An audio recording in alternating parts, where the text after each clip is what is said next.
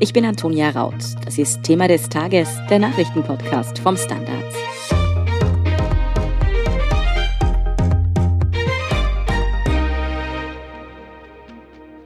Eine 13-Jährige ist in Wien sexuell misshandelt und getötet worden. Tatverdächtig sind vier junge Männer, die alle aus Afghanistan stammen. Der schreckliche Fall hat nicht nur in der Bevölkerung für Entsetzen gesorgt, sondern auch eine politische Debatte ausgelöst. Und zwar darüber, wie mit Abschiebungen und mit straffällig gewordenen Asylwerbern umgegangen werden soll. Ob hier das System versagt hat, wieso die Asyldebatte zwar allzu oft Wahlkampfthema ist, es aber nur selten echte Lösungsansätze gibt und welche politischen Maßnahmen nach diesem Fall nun ergriffen werden sollen, das erklärt uns mein Kollege Michael Völker. Michael, über das Entsetzen über die Tat an sich hinaus sorgt vor allem der Aufenthaltsstatus eines der Tatverdächtigen, eines 18-Jährigen, für Aufregung. Er kam als minderjähriger Flüchtling nach Österreich. Was ist seitdem geschehen? Naja, offenbar war der junge Mann durchgehend in Betreuung, zumindest durch die Magistratsabteilung 11, die in Wien für Jugendliche zuständig ist. Zuletzt hat er in einer betreuten Wohnung gewohnt. Es gab regelmäßigen Behördenkontakt. Also ich glaube, üblich ist es, dass die zumindest alle 14 Tage Kontakt haben. Einen Letztkontakt gab es am 22. Juni, also noch nicht lange her. Am 6. Juni gab es auch eine Art Revision, das heißt, dass andere Beamte nachgeschaut haben, ob hier irgendwelche Mängel vorliegen, ob es Beanstandungen gibt oder Beschwerden. Und da hat sich herausgestellt, dass es keine Beschwerden gibt und dass alles in Ordnung sei.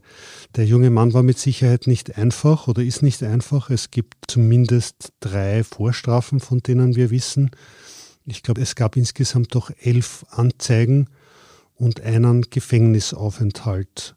Soweit ich das mitbekommen habe, hätte er aber eigentlich abgeschoben werden sollen. Wieso war der Tatverdächtige dann überhaupt noch in Österreich? Das hat mit seinem Alter zu tun, glaube ich. Er ist jetzt erst 18 geworden. Er war zum Zeitpunkt seiner Verurteilungen noch minderjährig und ist nach dem Jugendstrafrecht verurteilt worden. Und er hat einen subsidiären Schutzstatus. Der wurde ihm allerdings aberkannt. Dagegen hat er berufen. Diese Berufung ist, glaube ich, der Grund, warum die Abschiebung auch nicht erfolgt ist. Daneben scheint es auch eine Kompetenz, zumindest Verwirrung zwischen dem Asylamt und dem Bundesverwaltungsgericht gegeben zu haben, die einander jetzt auch die Schuld zuschieben. Mit Erreichen des 18. Lebensjahres, glaube ich, wäre seine Abschiebung um einiges leichter durchzusetzen gewesen und hätte die Behörde jetzt noch einmal einen Antrag gestellt, wäre sie wohl auch erfolgt. Ohne die Tat jetzt irgendwie relativieren zu wollen, aber der Verdächtige saß vermutlich schon ziemlich zwischen den Stühlen, oder? Also bleiben durfte er nicht, abgeschoben wurde er auch nicht. Klingt nach einer gefährlichen, nichts zu verlieren Situation, oder? Ja, was man von dem 18-Jährigen auch weiß, ist, dass er zumindest einen Pflichtschulabschluss gemacht habe. Auch eine Kochlehre soll er gemacht haben und abgebrochen haben. Er hatte zuletzt offenbar auch einen Job in der Gastronomie. Verwunderlich erscheint, dass die Behörden berichten, dass er ganz schlecht Deutsch spricht. Wie das mit dem Schulabschluss zusammenpasst, weiß man vorläufig auch nicht. Ja, der subsidiäre Schutz heißt ja nur, dass er vorübergehend irgendwie Schutz gefunden hat, also dass der Asylstatus jederzeit aufgehoben werden kann. Das macht es einem Jugendlichen in dem Alter sicher nicht leichter. Das erklärt und rechtfertigt natürlich überhaupt nicht seine Vorstrafen. Ja, eins ist schon auch auffällig, sowohl dieser Tatverdächtige, der schon vorbestraft war, als auch die anderen Tatverdächtigen, das sind alles junge Männer. Ist das auch unter den Asylsuchenden einfach eine besonders herausfordernde Gruppe, kann man das sagen? Ich glaube, das kann man so sagen. Es gibt sehr viele unbegleitete minderjährige Flüchtlinge im Land in Wien, die sind teilweise in Heimen untergebracht, teilweise dann in betreuten Wohnungen.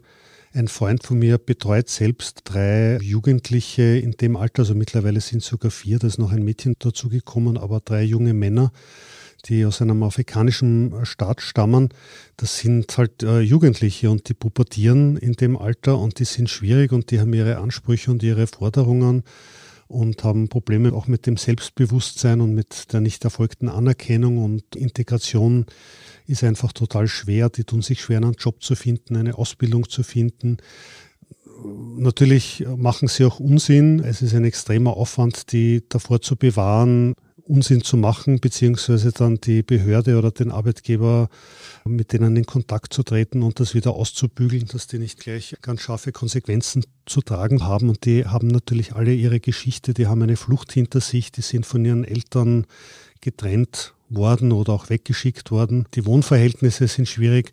Das rechtfertigt jetzt nichts, aber einfach haben es die mit Sicherheit nicht. Ein weiteres Detail hast du eingangs schon angesprochen. Es ist ja so, dass die Wohnung, in der der 18-jährige Verdächtige gelebt hat, lebt, womöglich auch der Tatort sein könnte. Und ausgerechnet diese Wohnung wird ihm vom Wiener MA11 zur Verfügung gestellt. Das bedeutet, er ist in einer Form des betreuten Wohnens. Es gab Gerüchte, dass es schon Beschwerden über ihn gegeben hätte.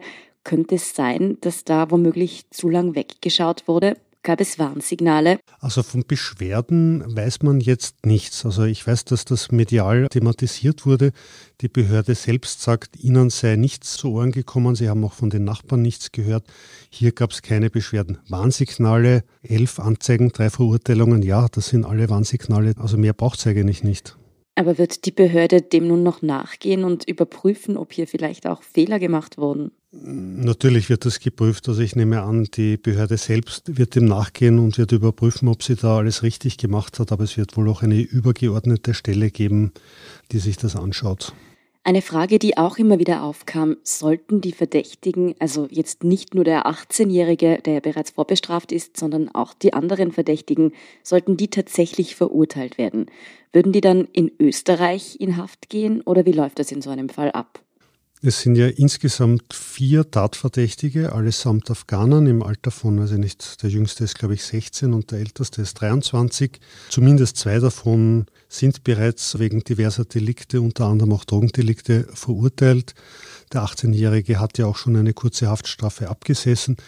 Wenn sie verurteilt werden, dann werden sie ihre Haftstrafe in Österreich absitzen. Es gibt mit Afghanistan kein Abkommen in der Hinsicht, dass die zurückgestellt werden und ihre Haftstrafe dort absitzen. Das gibt es mit anderen Ländern. Da schaut das so aus, dass man einen Teil der Haft in Österreich verbüßt und einen Teil dann in seinem Heimatland. Wenn die nach der Haftstrafe war noch immer entlassen werden, glaube ich, müssen sie damit rechnen, dass sie in ihr Heimatland abgeschoben werden.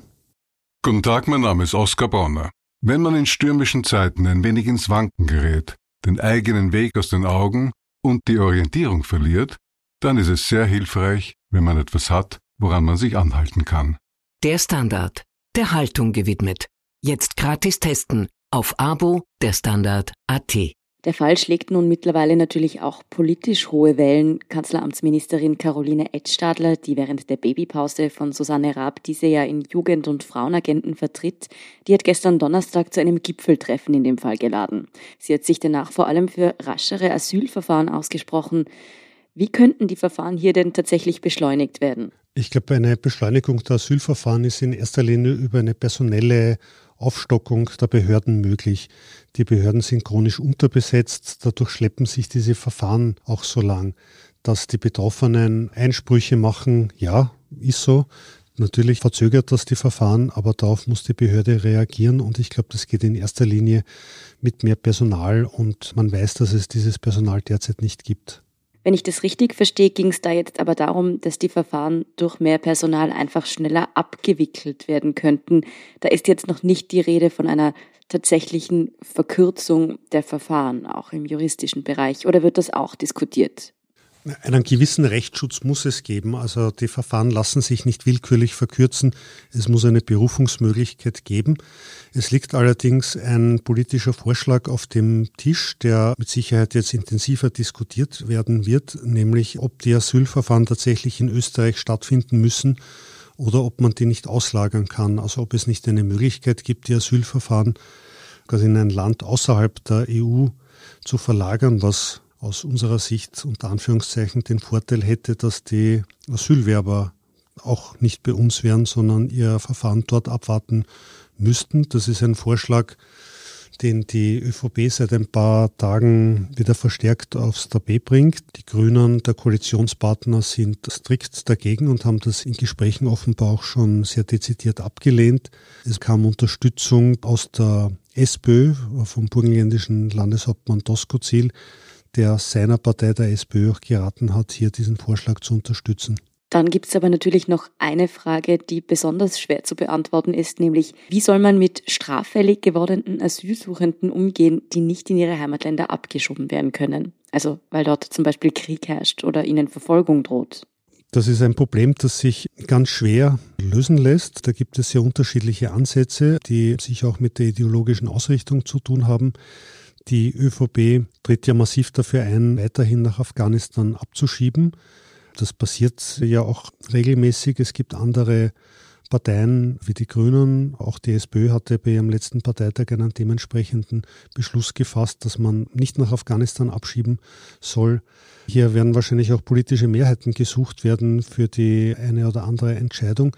Wenn man dorthin nicht abschiebt, dann bleiben diese Leute einfach hier und dann muss man lernen, irgendwie mit ihnen umzugehen, also sie nur auszugrenzen glaube ich, macht den Umgang mit ihnen nicht leichter, weil dann werden die Probleme nur größer werden. Also man muss natürlich schauen, wie kann man diese Leute integrieren, wie kann man sie in die Gesellschaft einbinden, wie kann man dafür sorgen, dass sie einer Arbeit nachgehen, dass sie für sich selbst sorgen können. Du hast schon angesprochen, dass die ÖVP hier immer wieder einen harten Kurs vermittelt. Auch der Kanzler und der Innenminister haben sich dahingehend geäußert. Was für konkrete Maßnahmen haben Sie denn angekündigt? Naja, es geht darum, also dass es keinen Abschiebungsstopp nach äh, Afghanistan geben darf und soll, dass die Abschiebungen generell konsequenter durchgeführt werden, dass die Verfahren kürzer dauern. Also es geht in diese Richtung. Nun klang es für mich sowohl bei Kanzler Sebastian Kurz als auch Innenminister Karl Nehammer ein bisschen danach, als müssten sie hier jetzt Fehler ausbügeln, die andere begangen haben. Dabei habe ich mich gefragt, ist das Innenministerium nicht seit 20 Jahren so gut wie immer in ÖVP-Hand gewesen? Mit einer kurzen Unterbrechung. Das war Herbert Kickl, der FPÖ-Hardliner, der Innenminister war. Und letztendlich haben wir den auch Bundeskanzler Sebastian Kurz zu verdanken und seiner türkisblauen Regierungskonstellation. Ja, das stimmt. Die ÖVP ist seit 20 Jahren durchgehend mit dieser einen Unterbrechung in Hand der ÖVP. Und diese Appelle und Schuldzuweisungen und die Empörung, die die ÖVP jetzt an den Tag legt, wundern natürlich, weil man hat den Eindruck, die führen hier Selbstgespräche in der Öffentlichkeit, weil tatsächlich war ja die ÖVP dafür zuständig, nicht nur für das Fremden- und Asylwesen, sondern auch für die Integration. Sebastian Kurz war selbst Staatssekretär für Integration, das war sein erstes politisches Amt. Er müsste das also eigentlich besser wissen. Und wenn hier von politischer Verantwortung gesprochen wird, dann muss sich, glaube ich, die ÖVP auch an der eigenen Nase nehmen. Es ist jetzt schon mehrmals das Wort ideologisch gefallen. Kann man denn sagen, dass die gesamte Debatte um Asylrecht und Abschiebungen mittlerweile so ideologie- und emotionsgeladen ist, dass es fast schon nicht mehr möglich ist, dass hier wirklich lösungsorientierte Politik betrieben wird? Es ist seit Jahren, seit Jahrzehnten ein emotional extrem aufgeladenes Thema. Ich glaube, Jörg Haider war der Erste, der das erkannt hat und der ganz bewusst damit Politik gemacht hat. Aber ich meine, auch die SPÖ-Innenminister Löschnag als Beispiel haben das immer ganz massiv in die Diskussion gebracht. Das Thema ist aufgeladen. Das hat damit zu tun, dass es starke Ängste gibt, dass es möglicherweise auch Neid gibt. Es ist die Frage der Umverteilung, der Integration. Wie geht man mit Fremden um? Was traut man sich zu? Und es ist ein extrem schwieriges Thema, wo es keine einfachen Antworten gibt. Und es ist verlockend für die Politik offenbar, hier mit schnellen Antworten punkten zu wollen. Nur mit diesen schnellen Antworten und mit dem politischen Hickhack lässt sich das Thema nicht lösen. Kommt man denn aus diesem Dilemma irgendwie wieder raus? Fällt dir da ein Lösungsansatz ein? Hätte ich die Lösung, würde ich wahrscheinlich in die Politik gehen und sie anbieten. wir sind Beobachter und wir versuchen, das Thema zu analysieren. Also der schnelle Populismus bringt uns da mit Sicherheit nicht weiter. Das ist ein derartig komplexes Thema, das so viele Ansätze hat von Waffenlieferungen, Kriege finanzieren, Hilfe im Ausland bis hin zu dem Thema, wie geht man in Österreich mit den Asylwerbern um, wie erfolgt hier Integration.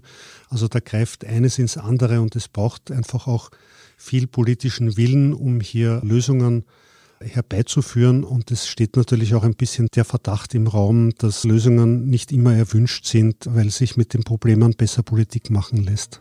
Die einfachen populistischen Lösungen werden es also nicht sein, die uns in dieser Sache weiterbringen. Vielen Dank für diese Analyse, Michael Völker. Dankeschön. Wir sind gleich zurück. Guten Tag, mein Name ist Oskar Bonner. Wenn man in stürmischen Zeiten ein wenig ins Wanken gerät, den eigenen Weg aus den Augen und die Orientierung verliert, dann ist es sehr hilfreich, wenn man etwas hat, woran man sich anhalten kann. Der Standard, der Haltung gewidmet. Jetzt gratis testen auf Abo der Standard AT. Und hier ist, was Sie heute sonst noch wissen müssen. Erstens, nach fast 20 Jahren haben die US-Soldaten und andere Soldaten der NATO ihren größten Stützpunkt in Afghanistan verlassen. Alle Koalitionstruppen seien von der größten Luftwaffenbasis Bagram abgezogen worden, teilte ein hoher Beamter des US-Militärs am Freitag mit. Der Stützpunkt sei an die afghanischen Sicherheitskräfte übergeben worden, hieß es in US-Medienberichten. Der Schritt deutet darauf hin, dass der vollständige Abzug der internationalen Truppen aus Afghanistan unmittelbar bevorsteht. Das afghanische Verteidigungsministerium Ministerium äußerte sich dazu vorerst nicht. Offiziell hatten die USA angekündigt, bis spätestens 11. September alle Truppen abzuziehen. Allerdings gab es schon länger Berichte, dass der Rückzug bereits rund um den 4. Juli, den Nationalfeiertag in den USA, abgeschlossen werden könnte. Österreich hat seine wenigen Bundesheersoldaten bereits aus Afghanistan abgezogen.